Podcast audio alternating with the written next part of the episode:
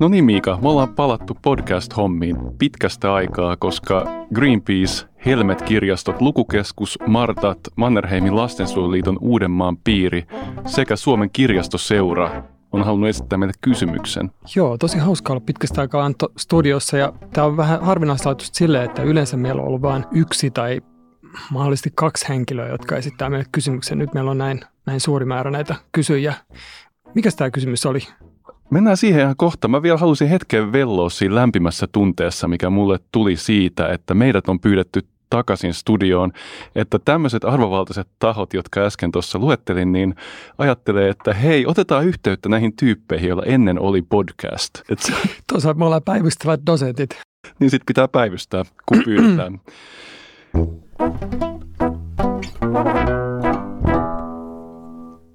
Meiltä esitetty kysymys on, että miksi ihminen menee lukupiiriin? Joo. Tämä kysymys mulla tulee aluksi, aluksi mieleen tällaiset vähän vastaavan tyyppiset, miksi sudet ulvoo, miksi nuoriso hulinoi. Tämmöiset tavallaan isot kysymykset, jotka on sinänsä niin kuin ajattomia, mutta niihin on myös ihan spesifejä vastauksia. Joo, nuorison hulinointi on varmaan ehkä vielä ikuisempi asia kuin lukupiirit. Voi ajatella, että se aloittaa tuolta antiikin partasuista ja miettiä sitä, että Sokrates, sillä ei ollut ehkä kirjaa, mutta sillä oli joku käärö varmaan, kun se torilla piirinsä kanssa istuskeli.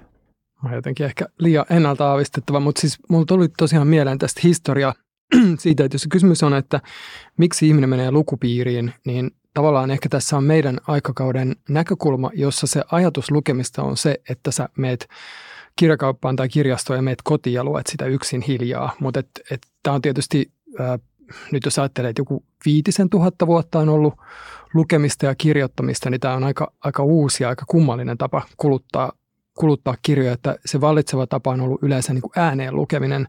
Ja tämä on tietysti vaikuttanut oikeastaan niin kuin ihan, ihan se, että lukutaito on ollut tosi harvinaista ja sitten myös kirjat on ollut tosi harvinaisia. Et sitten se, jolla kirja on ollut, niin, niin sen, sen ympärille on kokoonnuttu. Että tavallaan tämä lukupiiri on ehkä aika, aika luonnollinen ajatus suhteessa kirjojen ja lukemisen historiaan. Niin, ehkä voidaan ajatella, että on semmoinen yksinkertaistettu kertomus, jossa tämmöinen niin kuin suullinen traditio niin kuin muuttuu kirjalliseksi traditioksi, vaikka totta kai se niin kuin uudet välineet tavallaan tuo myös uusia sosiaalisia suhteita aina, että et sehän vaikuttaa nämä teknologiset keksinnöt, kuten kirja, niin vaikuttaa sitä, että miten me jäsennetään meidän keskinäisiä suhteita. Jos sä mietit kirjapiirien historiaa, niin mikä on kirjapiirien tai lukupiirien kulta-aika vai onko se itse asiassa nyt tällä hetkellä? Tämä on hyvä kysymys.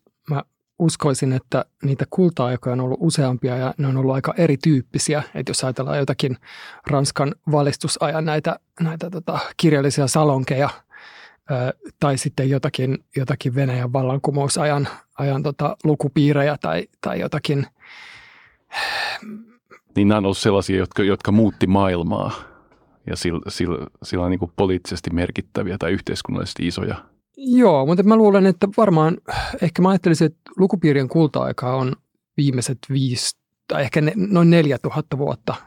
Että tota, et, et se, se tosiaan riippuu vähän siitä, mitä me tarkoitetaan lukupiirillä. Tietysti jos ajatellaan vähän niin kuin modernimmin tämmöistä yksin kotona luettavaa kirjaa, jota kukin lukee taholla ja sitten palaa niin kuin yhteen vaikka kerran kuukaudessa esimerkiksi jakamaan niitä ajatuksia siitä, niin, niin se saattaa olla suhteellisen tuore ilmiö, ehkä muutamia satoja vuosia korkeintaan.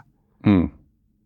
Mä tykkäsin siitä, että sä pohdit niinku selvästi hieman vielä, vielä vatuloit, että onko tämä 4000 vai 5000 vuotta vanha ilmiö. Semmoinen suullinen perinne, siis Karjalan maiden runonlaulajat ja tämmöinen mm. niin kuin tarinaperinne, mikä elää pelkästään ulkokirjallisesti, niin sitähän on enää tosi vähän jäljellä, mutta, mutta se on varmaan sellainen tosiaan taustakirjallisuus. Niin, onko se lukupiiri? Mitä, mitä on kirjallisuus? Pitäisikö me ruveta nyt johonkin määrittelyhommiin, mikä on lukupiiri? Mä... Ei meidän tarvi ehkä taas vetää rajoja. Joo, ei. Sä ei. et tykkää siitä puuhasta muutenkaan Joo. elämässä.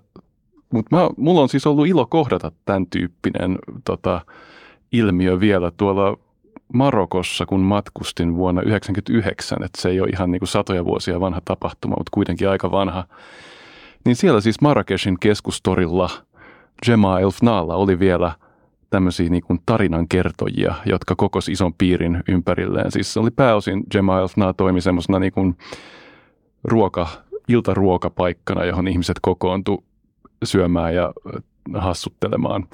Siellä olisi kaikenlaista muutakin viihdykettä illalla tarjo, tarjolla, mutta tota, yksi, yksi näistä viihdemuodoista oli vielä tämmöinen tarinan kerronta. Hmm. Siinä tuli aika keskiaikaiset fiilikset ja tosiaan niin kuin luin jostain, että Marokossa tämä perinne on jostain 1100-luvulta asti.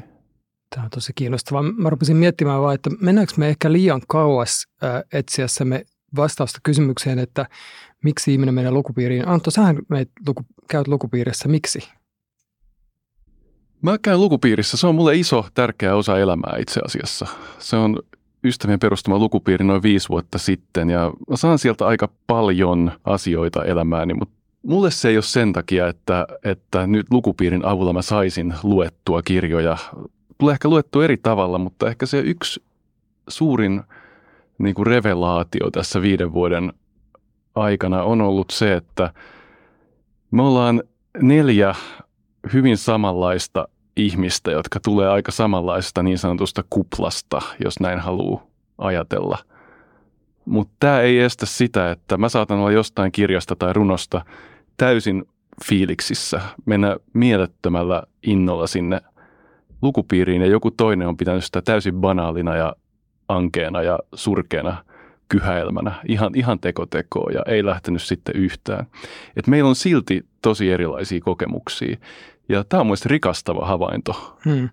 Mä siis oletin, että kun mä kysyn sulta, että miksi sä, miksi sä meet, miksi sä käyt lukupiirissä, niin että se vastaus olisi jotain sellaista, että koska se on mukavaa, siellä on mukavia tyyppejä ja oppii paljon, kun lukee yhdessä asioita.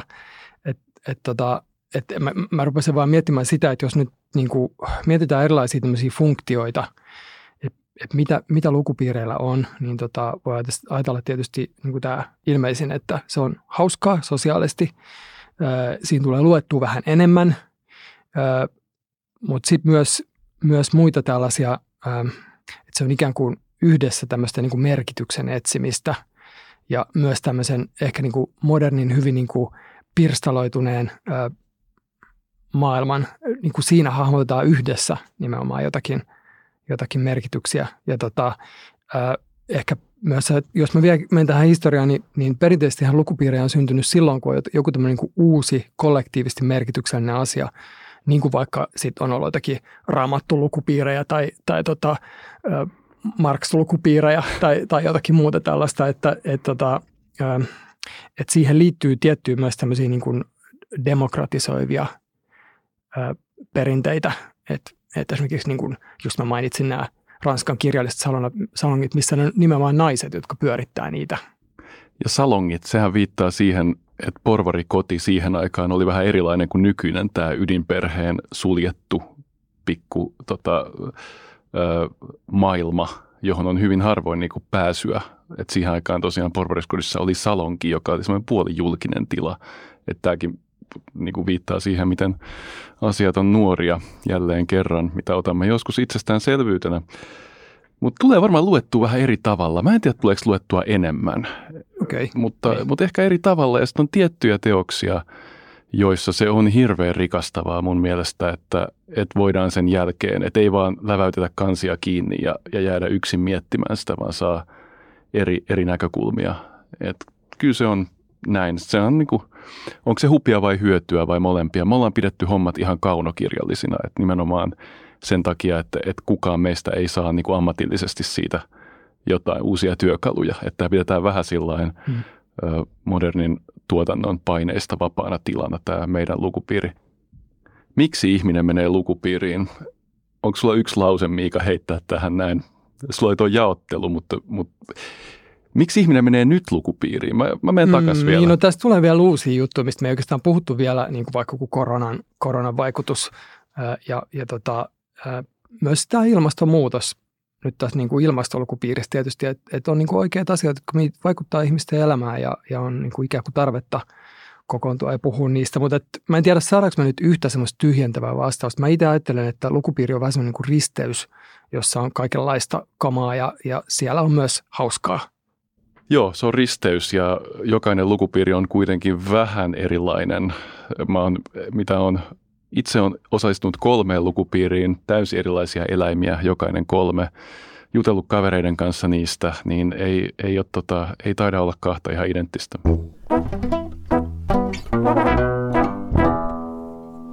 Jaa, saikohan Greenpeace, Helmet-kirjastot, Lukukeskus, Martat, Mannerheimin lastensuojeliiton Uudenmaan piiri ja Suomen kirjastoseura nyt tarpeeksi tätä pohdintaa?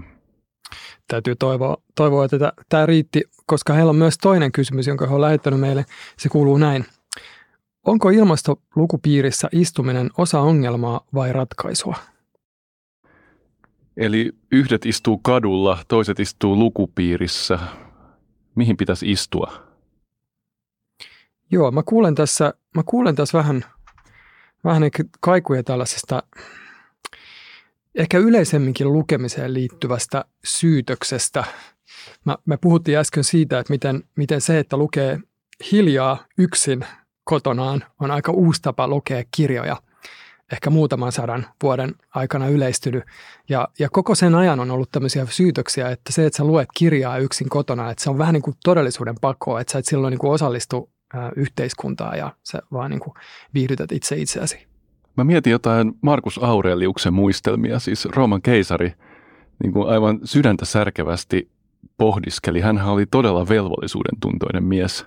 Niin sitä, että miten hän nytkin vaan huvittelee kirjojen parissa ja lukee filosofiaa. Siis tykkäs hirveästi tämmöisestä stoalaisesta filosofiasta, kun pitäisi vähän hoitaa enemmän valtion asioita. Haittaa Rooman valtion meille ja...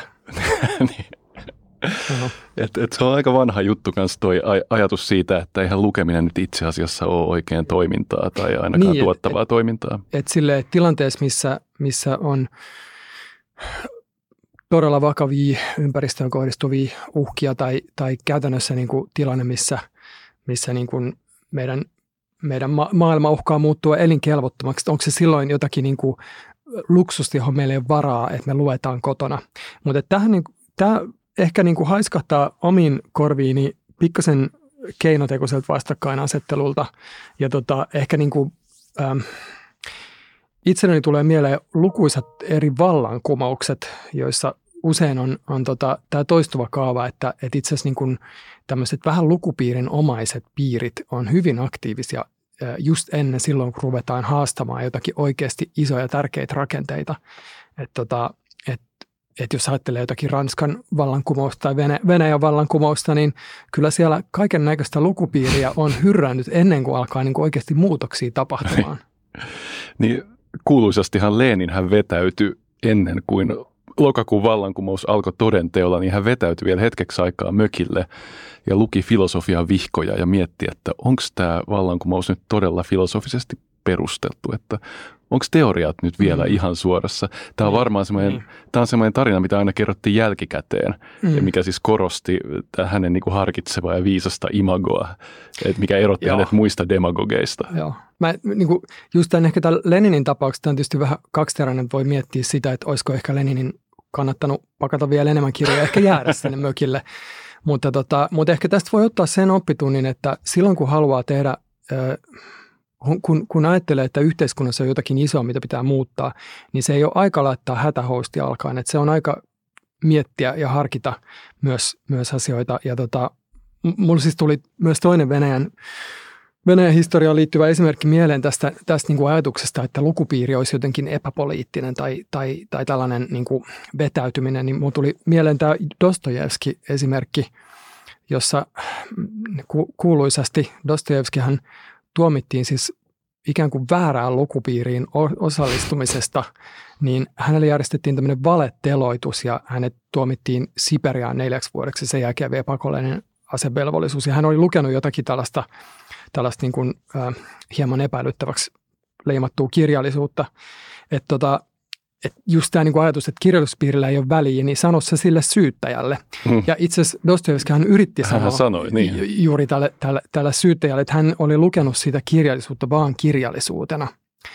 Äh, ja tämä syyttäjä ei uskonut sitä, mikä minusta on niin ymmärrettävä ajatus, että, että, että tavallaan että se ei mennyt läpi. Ja mä olen varmaan että Dostoevski itsekin on kyllä ehkä nähnyt sen läpi, että kirjallisuus ei ole vaan kirjallisuutta. Tämä, niin, joo. että eihän, niin tässä mä kuulen tässä kysymyksessä myös vähän tämmöistä, että tämä vanha kun on Titanikin kansituolit argumentti, millä en ole koskaan ehkä lämmennyt niin paljon, että, että nyt on niin suuri hätä, että tämä kaikki muu kuin suora toiminta on jotain tai täydellinen vallankumous on pelkkää puuhastelua. Et mä oon aina ajatellut pikemminkin, että jos Titanikin kansituolit on sekaisin, niin pitäisi ne järjestää. Jonkunhan ne on järjestettävä. Mutta sitten tota- samaan aikaan tietenkin on totta niin kuin kaksi väittämää, mitä tulee kirjallisuuden niin kuin semmoiseen merkitykseen, politiikkaan ja asemaan.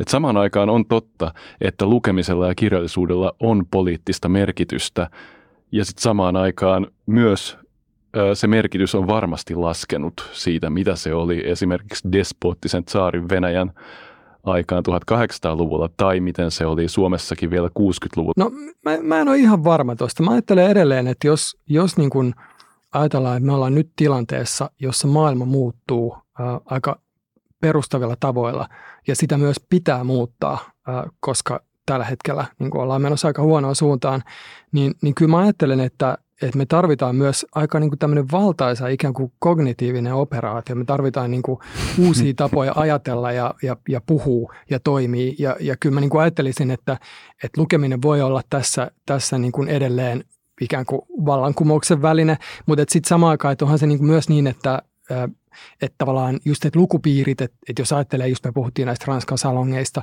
niin eihän ne kaikki ollut mitään vallankumouksen välineitä, että, nehän, ne, että se voi myös olla hyvin semmoista niin kuin mm. sisäänpäin kääntynyttä itsensä kehittämistä, että ehkä palautuu myös siihen kysymykseen, joka laitetaan välillä Marksiin ja välillä Brehtiin ja välillä Majakovskin suuhun, että että pitääkö taiteen olla vasara vai peili, niin voidaan miettiä, että pitääkö lukupiiriä mm. olla vasara vai peili, ja pitääkö Joo. niiden auttaa meitä niin kuin ymmärtää, missä me ollaan vai pitäisikö niitä auttaa muuttamaan maailmaa?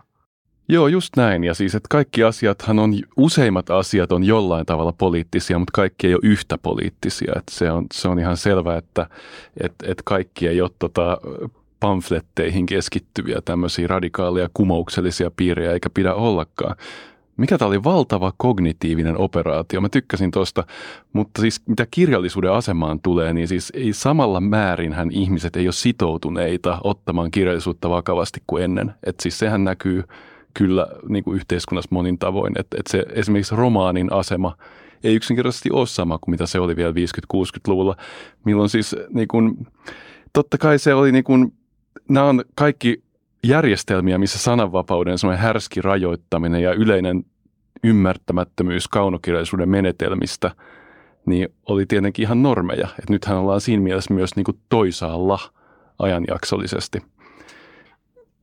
Joo, mä en ole edelleen ihan vakuuttunut tästä ajatuksesta, että kirjallisuus olisi jotenkin nyt vähemmän tärkeää kuin aiemmin, mutta me voidaan ehkä jättää tämä, tämä keskustelu ja, ja, ja tota, mä luulen, että että Greenpeace ja Helmet, Helmet-kirjastot ja Lukukeskus ja Martat ja Mannerheimien, Mannerheimin lastensuojeluliiton Uudenmaan piiri ja, ja Suomen kirjasto seura ehkä, ehkä sai tästä, tästä nyt jotain ajatuksia jo. Ja eli, siis kirjallis... eli mä, mä kehotan kaikki miettimään sitä, että kun, kun perustaa lukupiirin, niin haluaako, että se on peili vai, vai että se on vasara. Ja tässä taas Tämä voi olla myös niin tämmöinen keinotekoinen vastakkainasettelu, että kyllähän se on myös tärkeää, että me ymmärretään, jos se on peili, että me ymmärretään, keitä me ollaan ja mitä me tehdään ja mikä tämä meidän ympäröivä maailma on. Ja kirjallisuuden poliittisesta relevanssista eri oloissa on kirjoitettu tosi paljon kirjoja. Et, et siitä voi lukea monia teoksia, että me ei olla tosiaan ainoita, jotka tätä arvuuttelee tätä ja joilla on vähän eriävä mielipidekin aiheesta. Don DeLillo Mao 2 on sellainen, mitä itse suosittelen tästä aiheesta.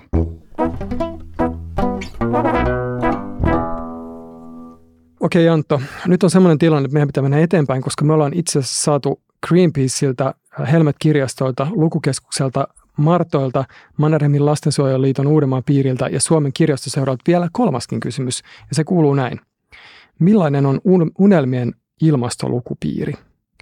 Eli millainen olisi päivystävien dosenttien unelmien ilmastolukupiiri? Mitäs me vastaan tähän? No meidän pitää antaa vain nopeasti jotain yleisiä periaatteita, jotka on täysin meidän näköisiä, koska niin kuin ollaan sanottu, niin tota, lukupiirit on erilaisia ja me ollaan sitoutuneita pluralismiin aika monissa elämän osa-alueissa ja lukupiirit on yksi niistä.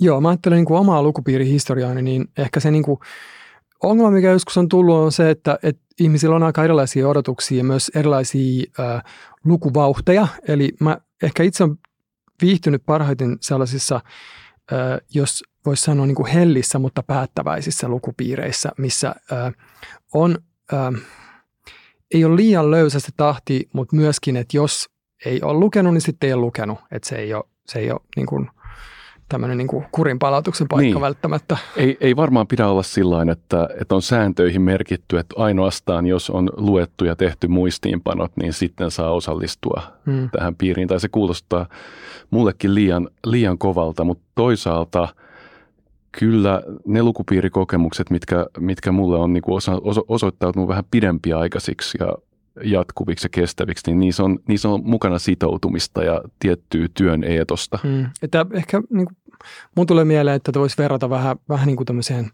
nelikymppisenä juhlimiseen, että, että se toimii parhaiten silloin, kun, kun tota, siihen sitoutuu ja myös on valmis tekemään vähän niin kuin uhrauksia. Uhrauksia tarvitaan. Ei voi ajatella, että jatkuvasti bailatessa on hauskaa, niin samalla tavalla ei voida ajatella, tai sen että... jälkeen varsinkaan. Niin, että hinta on maksettava, mutta myöskään, että 450-sivuinen romaani ei välttämättä koko ajan palkitse, mm. mutta se palkitsee, että näkee hieman vaivaa sen eteen.